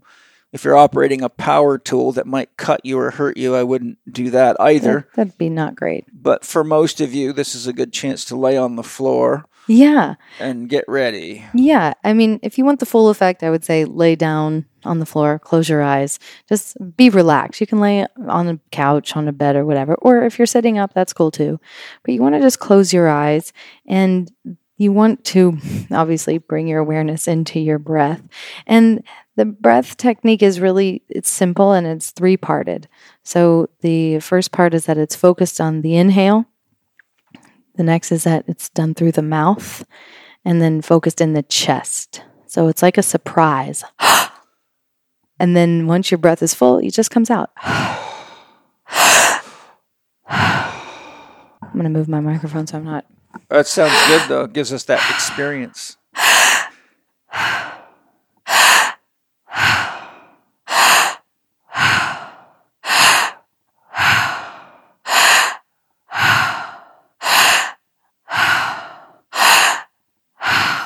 And then just let it go. It feels so good. You're just activating all the kundalini. You might feel a little dizzy. Has it ever brought you to orgasm? Oh, for sure. Because I was going to say it, it's, uh, you know, it's quite an orgasmic feeling that I was having, and it was bringing up, as I told you, lots Yeah. of sex memories. Well, I used to do this class in Lexington, Kentucky, and it was most women over 60, 65, Mhm. and well into their 70s and a few in their 80s. And that was one of my favorite classes because those women at that point in their life, they just could give a shit Yes. about they're just like i'm free i'm gonna Yeah. paint and i'm gonna do classes Yeah. i'm gonna travel go to florida whatever they're doing but they these women it was packed that class was packed all the time because there was this very uh, orgasmic experience that these women were f- having after Mm. years of not having those experiences. Yeah. They were coming and they were really igniting this sexual energy that for a lot of them felt like, oh, it's not, this isn't the thing that I'm doing anymore. That's for my younger days. Mhm. And then they've had they're having these full body orgasmic Yeah. experiences and for myself like i would say the first like i don't know two to three years that i did it every single breath i did felt sexual Wow. every single one it was like oh, it, it- i don't i mean if i look back i think i was like oh wow i was probably very repressed and had a lot of conditioning around um, sex shame all of that So it was to just healing it. healing it just to Mhm. like set all the energy free and it's like Mm-hmm. um i i'm i've i understand sexual energy and it's something that i'm using not like to have sex Mhm. but as a healing as part well, of my own libido, it's life force energy. it, that's right. It's like to me, like sexual energy is just like it's life. Mhm. Everybody has it, and it's about using it for healing, for energy, for Creativity. creativity. Yeah, I think it's uh, an untapped resource given all of our religious, oppressive, cultural Yeah. cultural things. yeah, we think we need we need to get the church to start breathing. We do need the church to start breathing. We also need the government to breathe, the government should definitely breathe. and we ah. need Fauci and Gates and Sch- Klaus Schwab and Soros all to sit with you for about a 200 hour session. I would do that. That would be super weird, and I would do it for sure. I would be your assistant and bring you water and everything else you needed. From your mouth to God's ears, may this happen for us. I Oh, feel it. great spirit. Well, if we Yeah. all do it ourselves, we can transfer the energy to them. For sure. Because ultimately, those are very wounded people. We all, Yeah. most of us that are conscious enough to realize that, realize that when you couple money with psychopathy, you get what we got. Yeah. Meow. Agreed. Hi, everyone. Please raise your hand if you enjoy having dried out, aged looking skin. Wrinkled skin, acne, skin blemishes that make you look unhealthy, or skin that itches from lack of supportive nutrients. No hands? Just what I expected. You know, even though I'm a 60 year old man, I still want healthy skin because looking good helps me feel good too. Our skin is a living barrier that protects us from the sun, the elements, and a myriad of invasive organisms that try to enter us through our skin. Anyone that understands skin knows that good complexion begins on the inside, and that's exactly why Organifi created Organifi Glow. So you and your family can be healthy, stay young, and feel and look great from the inside out. My family and I love Organifi Glow, and so does our skin. This refreshing blend of organic nutrients not only tastes great, it supports your body's innate collagen production and promotes brighter, radiant skin. Boost your hydration and nourish your skin with 13 clinically studied superfoods. And unlike most companies that claim to be organic, Organifi does use certified organic nutrients and has been the only company that could show me their certifications upon request.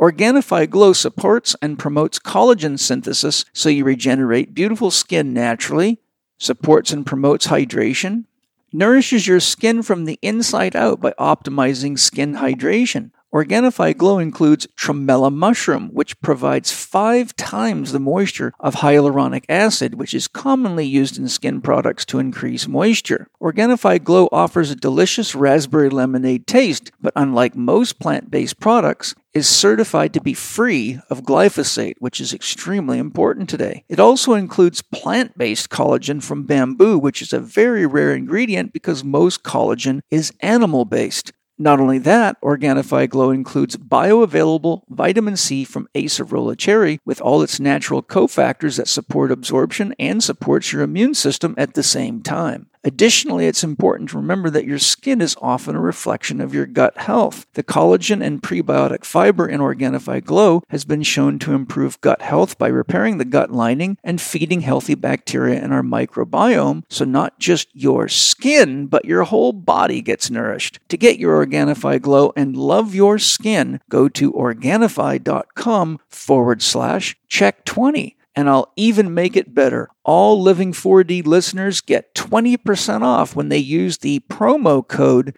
capital C, capital H, capital E, capital K 20. So your promo code is chek20 all in caps.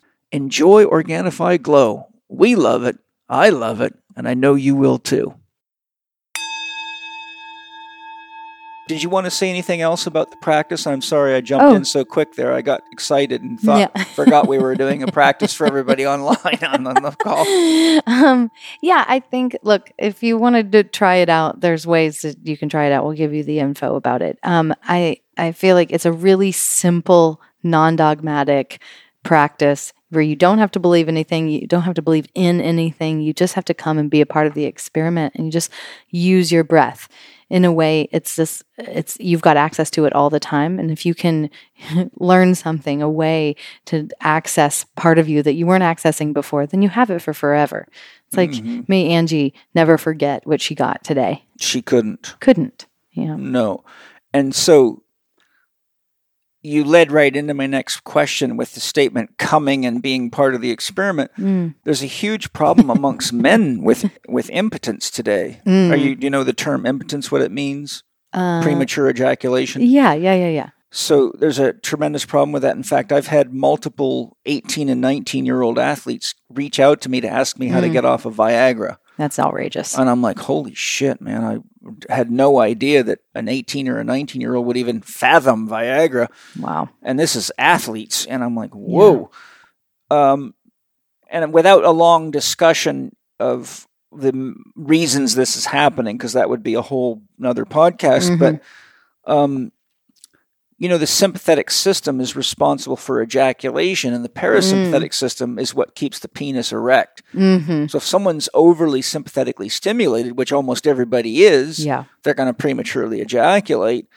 And having studied a lot of books on sex, and Osho became famous as a Mm. sex teacher. You know, his Mhm. first successful book was about sex.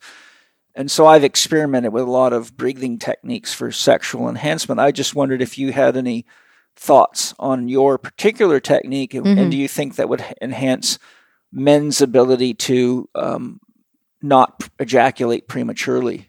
Yeah, I mean, I think my answer is sort of the same answer that maybe I've already given, which is like we're looking for nat- the natural state of the body. Yeah. And I think what I'm also interested in is connection. Mhm. And I think part of why a lot of what's happening, what you're speaking of, of 18, 19 year olds, like taking Viagra, that's so insane. Yeah. But it's like there's several things that are missing here. Uh, and one is the natural state of the body. And it, we're so, we can get so influenced. Like there's so much, I don't know, stress, global stress, Yeah. not to mention people taking drugs Yeah. and dampening down these natural systems of the body, the natural um, uh, revealers, like things that like there's triggers in the body that are for good. It's like they can trigger Mhm. for us to like, oh, we need to look at this, or we need to look at that, or whatever. But we're dampening everything down. Mhm. So to me, I feel like any kind of breath practice, whether it's my breath practice, any breath practice, it's going to do a couple things. One is it's going to connect you. Mhm. It's going to connect you to you. And I think a lot of where the problems come up with uh, this is just my view as a woman looking at men Well, out I. I love hearing it. yeah, I think it's I love it enough to bring, have you come here. yeah, I think that that there's a huge problem with connection yeah. between everybody. Yep.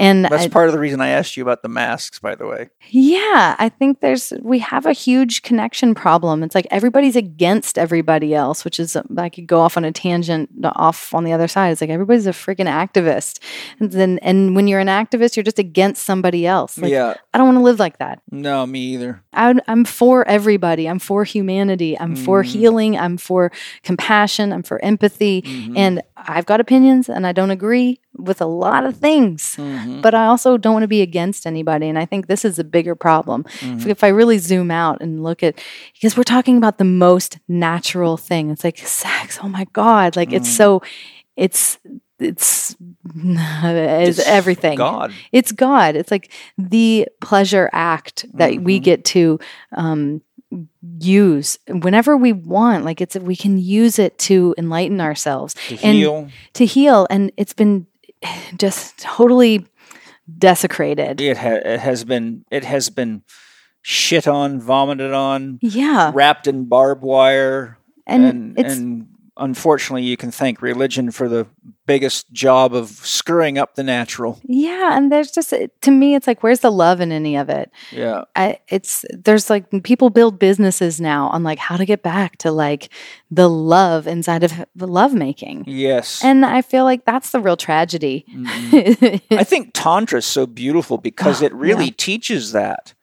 yeah I've studied quite a lot of Tantra, and I've even studied different cultures' views of Tantra, and and I think, I think if we really could take some of the core teachings from Tantra and make them part of our educational curriculum, because there's a lot of breath work in it, Mhm. there's a lot of consciousness in it, and and there's also, you know, Tantra really teaches about the erotic and Mm. and that the physical act of sex is really the lower form yeah of the higher because ultimately what we're looking for often through sex is something that fulfills us yeah and i don't mean um, fulfills like the sense of I just ate a donut and I'm happy now. I mean, a connection to what we really are, Yeah. you know? So the physical act of sex, and I believe this is why there's so much of an addiction to pornography, is people are desperately trying to fill the the space that can only be filled by the holy, by the truly sacred. Mm-hmm. And so when sex is a physical act without that sacred connection, you know, like if you make love to somebody and you look into their eyes and you breathe them and they breathe you, Mm-hmm. it takes you way beyond the body. It takes you Yeah. it takes you into um, really a truly spiritual experience. Yeah. And so when when people are caught in all this judgments of themselves about their natural urge for sex or masturbation or any of that stuff, Mhm. Then they never really let themselves engage the sex act. Right. So what happens is it just keeps being masturbation with someone else's body. right. And so from a tantra perspective, it's because you're not engaging the erotic. right. And the erotic is the holy. The, the erotic is that place of ultimate fulfillment. And that's when you have experiences like making love and realizing that you are the other person and they Yeah. are you Right. and that you are also everything around you. You know, it expands and expands to the point where you go, oh my God. And, and you realize you are the universe, you are the flowers, you are the birds, and they're you in some special way. You know, Mm. Yeah. the ego has a very hard time with these things because it divides everything and it puts walls up. right. And so I think that if people learned how to use breathing work to en- not only enhance their sex, but to um, to open themselves to the mystery, because just like we were talking about, you never know what's going to happen in a breathing session Right. but you really don't ever know what's going to happen in an experience of the erotic. So the ego has to be brave enough to to um, open itself to a mystery. Yeah. And I think I think I think when people's lives get stressful, they're desperate to try to control something, to try to Yes. convince themselves they're not going to have more pain tomorrow. And I think that's why drugs are so popular because if you if you can make the pain go away, you think it's not going to happen tomorrow. But if you're not really looking at why it's come, Right. then it inevitably comes because you haven't really resolved it yet. Yeah, you haven't brought it to closure. Mm-hmm. So it's it's it's quite interesting. My next question is: Are there any specific breathing tech uh, uh, techniques that you could share to enhance sexual pleasure for women, aside from what you've just shared? Yeah. Well, I think just one thing I wanted to say about what you are sharing is like there's a healing work in general. A lot of it is done as a solo person. Mm-hmm. And I think the beauty of sex and where it can be creative and healing is in the union. Yeah. It's like in the coming together, Mhm. coming and the coming together. Yeah. Well, we, both both are necessary for Both are full necessary. union. But I think that's um, this is a, a it's your question about what can enhance sexual pleasure. I think just I feel like I keep answering with the same answer. It's like for women to really heal the wholeness of the body and to like I don't know any women. I'm this is not a new thought out there in the world, but like I don't know one woman who doesn't have some kind of sexual trauma, sexual violation, something that has happened to some body physical violation. I don't know I don't know any women that doesn't have that. That is And I don't think that's all because of men, because women do it to each other in gay relationships. Yes, I, I don't. I think there's something like goes back to the very first thing that Um, lesbian relationships. Sorry, guys. Yeah, sorry guys. Um, goes back to one of the first things that you were talking about. Is like there's purpose and order to everything that's happening in this time, in this moment, in the way that it is happening. It is divine. Mm-hmm. So I think there's something here on in a collective way that women, as far as the people that I know in the culture that I live in, that there's something that we we need to collectively heal. Yeah. And I think this is uh, on us. Actually, It is on us. Yeah. and I think I think it's even on like I've had my own share of sexual violation, and to me, I'm a grown up. Like it's on me to heal that, hmm and I think working on yourself and working on the physical body and the esoteric spiritual body is going to put you in touch with your pussy in, in a I, I way. actually have a podcast on penis and pussy massage. Hmm. It's really quite good. And, and Angie took the class and then tried. I got to be her model, and, and she I got it, gave her an A plus. Oh, good. A plus. Yeah, Okay, A good. plus. Yeah. well, A plus for that class. I should probably take Yeah, it. you might like it. It's, yeah, it's it's uh it's right on my podcast. It's yeah, uh, I'll check it out. Phil and Miranda Delaire. Okay, I, I don't know if Miranda's using Phil's last name, but Phil Delaire and Miranda penis and pussy massage, and I can testify it works. And Angie also said the pussy massage component of it works very good as well. you got an A plus too, is what you're trying to say. No, she did the, the pussy massage thing. Oh, okay. Uh, I I I haven't asked her for a grade on that, but she certainly never says no. So I think I'm doing okay. Okay, good. I, I haven't had any women actually say no. So I think maybe A plus all around for maybe you. Maybe I learned along the way. It took me a while, but you know. yeah. okay. So basically, what you're saying is that there's no specific technique. I don't I don't know. I think I don't have any specific tip to say like do it this way or do it that Mhm. way. I mean, any Probably just keep doing it. keep doing it. Both the There, breathing there, and the there, sex. there, there, there, there. That Yeah. that way, yeah. No, I think there's you got to heal yourself. The more healing you do, the more natural you are. The more natural are, the more you're connected to yourself. And the more connected you are, the more you can listen and know what you want. Yes. And I think that's more more it than anything. It's like even in sex, I think if I have any advice for women in sex, slow down. You breathe, actually breathe Mhm. and slow down. Like it's not just it's not a race. And I think we've been conditioned to have sex in a certain way. Mhm. And if we can just slow down, slow the whole process down, use our breath to slow down, yeah. it's just going to be way more pleasure pleasure pleasureful and your desires are going to be more clear. my experience is it's mostly the men that that need to slow down. I, I mean, Yeah. yeah, I've had some women that that want to. They're very excited, and it's you know kind of like a tiger, which is cool for a guy. I mean, most guys I know like the tiger, but um, I found women very receptive to slow sex, to to really Yeah. like taking your time and you know, going around the garden, making sure everyone gets kissed and cuddled. And Mhm. it's generally men, I think, that it's, you know, the wham bam, thank you, ma'am kind of, they just want to blow a load and go to sleep. Yeah. But I think that also is just due to the lack of, of, um, I think two thing happens. We're having a, a, sex podcast today, which is good. Turns out. I think two things happen. I, I- I think it's fun to share this with you.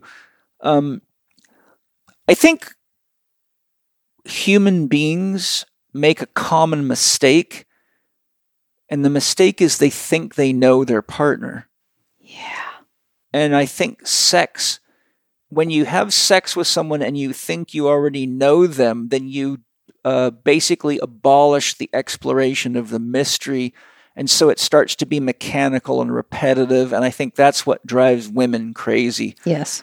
Um, so I think if sex was an invitation to learn something about each other that's new and novel and exciting, then it would be more of an open exploration, just like a breathing session. That's exactly what I was going to say. Yeah. It's the same. But if but if you just have this idea in your head, we're going to do it this way, and we're going to do it, and it's going to be done, and I'm going to rub this way, Yeah. because I know you like that. Yeah, or I think you like that. Yeah. But, but um, I think what I, what I'm saying is is that the danger is in thinking you know what you want and you think you know what the other person wants. And the day you think you know what you or the other person wants is the day it starts to become a fossil.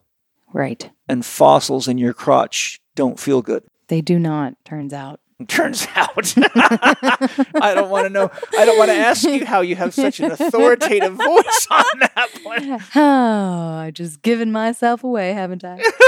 well, I'm sure you've gotten the fossils out. There- There's no fossils there now. There's no. So we're fossil- good, everybody, we're good. That's good. um, uh, Nathan, as you know, well, you know Nathan, but he, he's our family OBGYN, and thank the fucking Lord for that. Mm-hmm. Oh my God, the shit we had to put up with at the hospital and with OBGYNs until we found Nathan. It was like meeting God as a doctor. Mm-hmm. It really was. I believe that. I'll never forget the experience of Nathan didn't know who Angie and I were, but he walked into our room and we had orgone pyramids everywhere and and EMF protection and bags of organic food and a five gallon bottle of our own water from from Palomar Mountain. And he likes what's going on. He goes, These are not normal people. I like it though. Yeah. And so he comes back a few hours later and he took it upon himself out of his own curiosity to research my name. Uh, And he goes, Oh my God, are you on a health institute? And I said, Yeah, I love what you teach. He says, We got to talk to each other. and that was the beginning of our relationship. So Yeah. now, now that right there shows you something. yeah. Here's a doctor that was smart enough to observe and say, these people are not ordinary people. I want to find out who they are. Right. And now he's a, a Chek holistic lifestyle coach and Mm-hmm. has transitioned into a holistic practice. And I'm like, wow, what a freaking blessing. We supported each other. You yeah. Know? Um, The, he's such a perfect example of like Nathan doesn't resist. yeah. He doesn't like he's he's like he wants to eat the, uh, all the pies. Yeah. So It's just like more, more, more, more, more, more, more. Yeah. He's not like, oh, these people are weird. I'm gonna go. He's not that at all. Yeah. He's he's in full acceptance of life, whatever is in front of him. yeah. It's the beauty of him. So he was telling me that your breath work was extremely helpful to Stephanie in the delivery of their daughter, Mm-hmm. um, and that she had a very rapid um, Yeah. um, labor. Yeah. You know, when Angie was in the hospital with me and her mother and Nathan, she had 36 hours of intense Wow. pain, Wow. intense. And she got to the point where she was so physically exhausted. Nathan had to give her a, uh, um, uh, epidural. Mm. Um, and it went on for another 12 hours after that. Wow. But, and my first wife, I sat through the labor with her. She took 72 hours. Whew. And they finally had to do a episiotomy on her, which I wish they wouldn't have because that's Mm. not ever good for a woman. Mm-hmm. But someone like Nathan would never do that. He'd have all sorts of other options, you know, Mhm. that were better. But I was just wondering if maybe you could just share a little overview of, of what it was that you think um your what was there any different mechanism for your breath work for delivery or was it the same thing you did with us? It's the same thing that I did with you, but I think where it dovetails with the birth process is that we're talking about resistance. Mhm. And the body is in, in its infinite resistance. It's Yeah. just what it is. And in birth, you have to let go. You have to. yeah, Otherwise, nature is going to force you to do it. yeah. And so the breath is allowing the body to open up to alter so that that resistance actually starts going down. Mm. And so then it's much easier for the body to let go. And I have breathed tons of pregnant women at this point. I mean, I would say more than 100 pregnant women I've done the breath work with.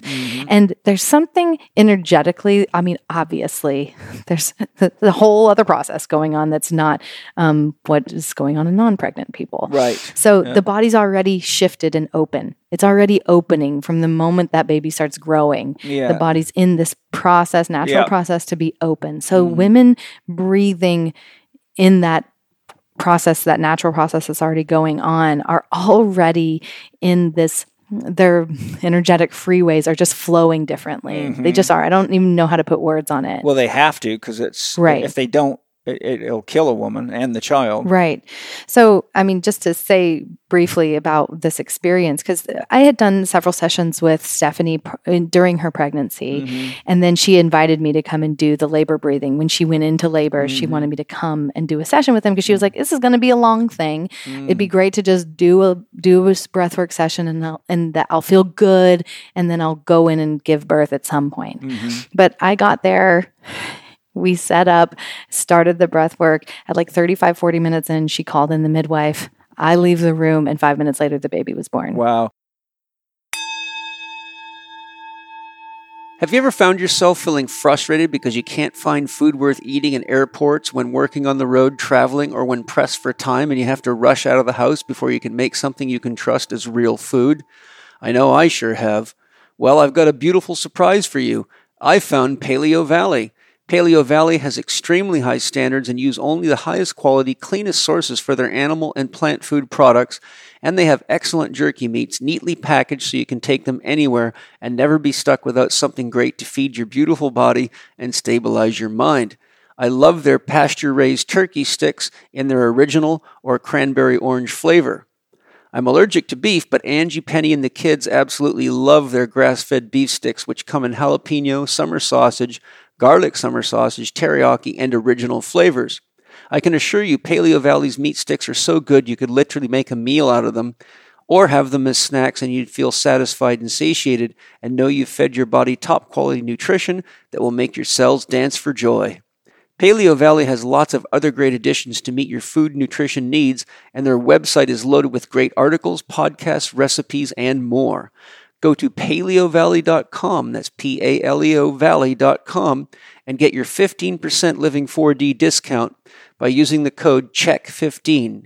That's small k C H E K 15 on checkout. The whole family will be satiated, nourished, and glad that you did. Enjoy. One of the things that I felt very strongly, and I felt it in a variety of, of types of breath work, but was quite strong with you, is the amount of life force energy, chi, running through your body. I mean, I literally felt like I was, um, what's a good way to describe it? You know, like a low voltage electrical fence. Mm. If you try to hold Yeah. on to an electric fence, it's like, whoa, there's a lot of power in there.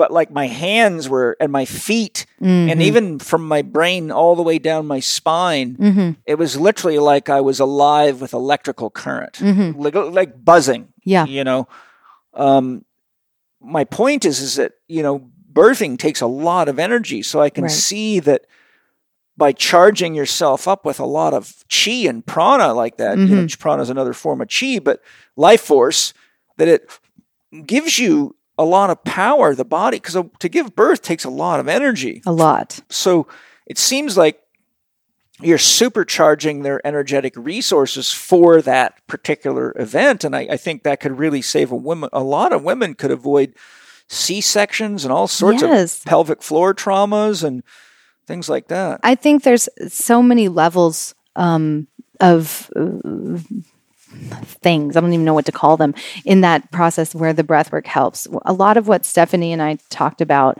was around purpose. It's like everybody in the room, she didn't want to be a spectacle. Her husband's an OBGYN.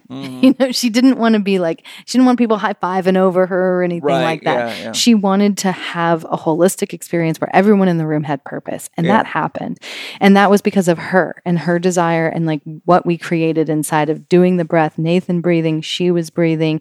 I was there to guide. And then it just created this whole swirl of ener- energy for the whole experience to exist inside of. Mm-hmm. yeah And then a lot of it was around creating this space, Mm-hmm. like to use our breath to like build the room, build the energetic, spiritual, sacred space. Mm. it is a very real issue It's real. And so that was another part of our conversation. Mm-hmm. that's one of the things that's missing in hospitals For sure. that's why we sterile. brought all that stuff with us to create our own sacred space in Yeah, there they're built on concrete and metal, and it's just uh, everything's interfering with the like. piles of electromagnetic pollution and lights Right. and interruptions and we won't even go into it but yeah it- it- sacred space is real but yeah. i just thought it was fantastic that she uh, both of them really attributed your breath work to the to the efficiency of the process. Well, that and also because the baby was first of all, the baby was born asleep. oh, She they woke her up. wow. Yeah. So like she was in the birth canal for 5 hot seconds. Right. And then she just came out. And I think this is something that's so important to me. I've been working with um, someone that uh, Nathan actually connected me to. Her name is Maryn at Indie Birth. If anyone wants some midwifery uh, sorcery, she's it. Um, But the, uh, she and I got into this conversation about what the babies want. Mm-hmm. It's like, yes, you can create this for the mother and for the experience to be much more ecstatic and less traumatizing on the mother, but also the babies. Like, I think if I could interject, yeah, one of the things that doctors have done is they've turned the whole birthing process into one fear after another. totally. So women are afraid of every disease Yes. and you got to take this vaccination and that vaccination Totally. and this pill and that pill and your kid could have this your kid could have that we got to do this scan we got to do that scan we got to do this test so by the time a woman's going into labor she's like oh my god i'm afraid i might be giving birth to frankenstein Yes. i wonder if the doctors were right and you know you that's just the opposite of how you get re- someone ready to to Yeah. give birth and, and that's one of the reasons i love nathan so much is he just mm-hmm. gets rid of all that crap And Yes. one of the most common things he said is angie trust your body Yes. trust your body it knows what it's doing Yes. you know and i think we've got to you know and thank god for for nathan and people like him that they're working on healing the medical illness of the industry of medicine but i think i think if everybody would listen to their body more and have a relationship with it on every level men and women Mm-hmm. because our kids are now mirroring all of our dysfunctions Yeah. I mean, we've got kids being born with arterial sclerosis and Yeah. diseases, and I'm just like, oh my God, you know, this is the end of the human race happening here. We better wake Yeah. up fast and Wake up fast. start breathing and, and start eating real food and drinking clean water and paying attention to the environment and and stop reading books that scare the shit out of you that tell you what God wants and is God going to do to you. Jeez. You Yes. know, and- Please stop. Yeah. So I think, you know, I think the beautiful thing about what I experienced through you and your breath work is that it's a great chance to see what your body and your soul have to offer you. Yeah. It's sort of a mysterious package because it's like a plant medicine ceremony. I tell people, especially young males, because Mm. they get cocky. They think, oh, I'm going to do it. Like, Mhm. I- let me tell you something. You better get rid of that attitude right now Yeah. because once you take that sacrament right there, your ego's going to get its ass kicked right the hell out of the ballpark, and you're going to mm-hmm. be exposed to a mystery that never repeats itself twice. And I think if we woke up every day with the joy of exposing ourselves to the mystery instead of trying to have this iron fisted idea about what's got to happen or who I am or whatever, it would make life a lot more exciting. Well, and I think that's the spiritual path. It is. That's the that spiritual path is like the uh, being curious in the unknown. That's all the spiritual path is, and it's like to keep with practice and the practice of like chop wood, carry water, chop wood, Mm-hmm. carry water. It's so that whenever anything comes your way, you're prepared, you're ready, and it's fun. It's Mm-hmm. I- less. I describe spirituality as a progressive connection to a greater wholeness. Yes. The act of practicing spiritual living is the openness to a deeper realization of relationship. Mhm. You know, first it's the ego, it's I, me, my. Then you realize that you're you and your partner are growing together and experiencing life. Then you realize you couldn't be here without the birds, the bees, and the flowers and the trees. And then you go, oh, wait a minute, they couldn't be here without the sun and the moon. And Mm. so then you start realizing that the sun and you have an intimate relationship, the moon and you have an intimate. Then you say, well, geez, well, the sun couldn't be here without the galaxy. And Mhm. and so then you get to the point over time where you realize that the entire universe is at one with us. And it's very hard for most Westerns mindsets to conceive of that because they've turned everything into objects in the sky Right. or trees are just shit you cut down when you want some firewood or you want to build Yeah. a house. You you know, but when you get to the point where you actually have a conversation with a tree and it tells you something that you haven't been able to find the answer to in 10 years and you go holy shit that's a smart tree Yeah. you know that can spin you for a while Yeah. and that's why i teach students in my uh, holistic lifestyle uh, level 3 program quite often how to communicate to plants and trees Mm. because i've had i've gone out and asked plants t- to help me heal things before and they've told me oh you know you don't need to talk to me you need to talk to that one over there that's their Mm. specialty and the next thing you know i'm finding out that this particular herb's good for the lungs or this one's good for skin abrasions or whatever Well, and it's exactly how the natives live. That's where all of our medicines really Right. came from. That the drug Right. industry ripped off from them. It's like, well, why don't we just go back to the real teachers? yeah. So it's quite a, a, a journey, and it's lovely that you know breathing work. Once you learn to do it, you can do it anytime, anywhere, really, Yeah. and you can grow. You can heal. You can get more energy. You can Yeah. become more conscious. You can have fun. Yeah. And if you do it with somebody, you can have a deeper, intimate connection. Yeah. So I think that's lovely. Um, my last question for you is I'd love it if you can share one or two things you do with your own breathing to enhance your life that you've never spoken about before. I'm putting you on the spot. Yeah, I think I think what comes like pops in my mind um it probably seems obvious, but like uh I'm a human being and I get turned upside down with certain things and I am notoriously like finding some secret spot to like go and t- take breaths by myself. Yeah. um I I mean uh I feel like it's I'm doing I do it in like a secret way, Mhm. which is like seems funny since I'm the breathwork person. But um yeah, I mean, I don't know if it uh, I don't know. I mean, I like secret breathe. Yeah. Um to enhance my life. I mean, I do have a practice that I keep to in the mornings. Like I I get up and I um I have a myriad of things I'm doing, and it's always kind of changing. But I always do some breathing uh, in the morning. So I think that that would be like the one thing that maybe I've spoken about it. I don't know. Uh, it's a So you're doing your Yeah. breathing in the morning to ground you in the breath and the awareness to remember. to remember. Yeah, it's always a remembering. I'll do just like either two minutes, five minutes, ten minutes. I never do. I I'll go through periods where I'll do hour long practices on my own, but uh, which I do not recommend actually if you're first starting. No, yeah, Um, because you might find yourself needing some help. Yeah, that's exactly right.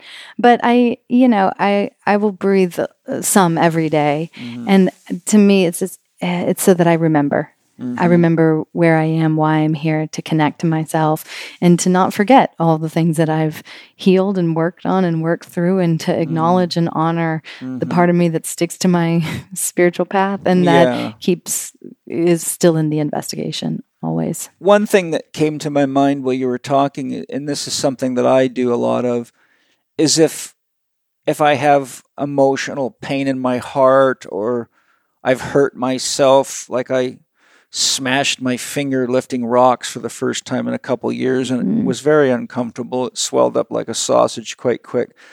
But what I do is I bring my awareness to that area and I I breathe through it. Mm-hmm. So I bring my consciousness to the injury and then I talk through the cells and say, let's breathe together. We're going to be okay.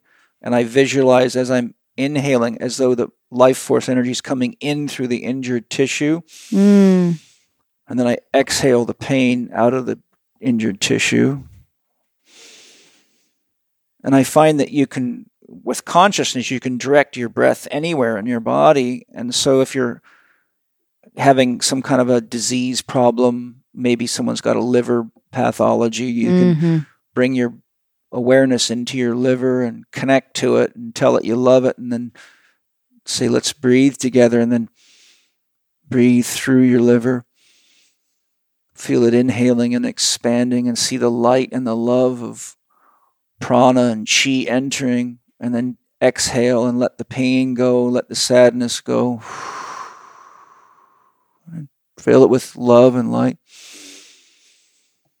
I found that to be super helpful, and I've Mhm. always healed.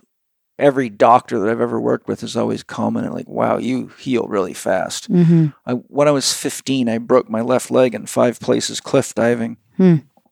And they told me it was probably going to take somewhere around 16 weeks for it to heal. And I went back for my four week checkup. And the doctor about shit himself. He said, What in the hell have you been doing? He said, Your leg is healed. Hmm. But what I had been doing is my mother, um, we, my, my, my family owned a, a woolen factory and we had a sheep farm, a big one. And so we were selling wool uh, to a lot of the Haida Indians and the natives on Vancouver Island. Mm. And so somewhere along the line, my mother or maybe my mom had talked to one of them and mentioned that I had broken my leg and they told her to use comfrey tea. They said we call it bone knit because it speeds bone healing. Mm. So my mother actually had some in our garden. And so every day, all day long, I drank fresh comfrey tea. And uh, so I got my cast off in about, I think, four weeks Wow. and uh, that was quite an amazing thing. But um, I wasn't uh, aware of breathing through things at that time. But I, I think that as an athlete, I just used my consciousness to project myself back into Mhm.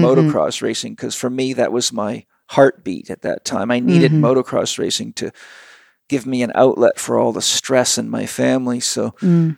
I think that um, we can use breathing and consciousness to direct it to wherever we're physically, emotionally, or mentally stuck, traumatized, or um, blocked. Hmm And I think it's quite a neat experience when you realize that every one of your cells will respond to you and that they will breathe with you.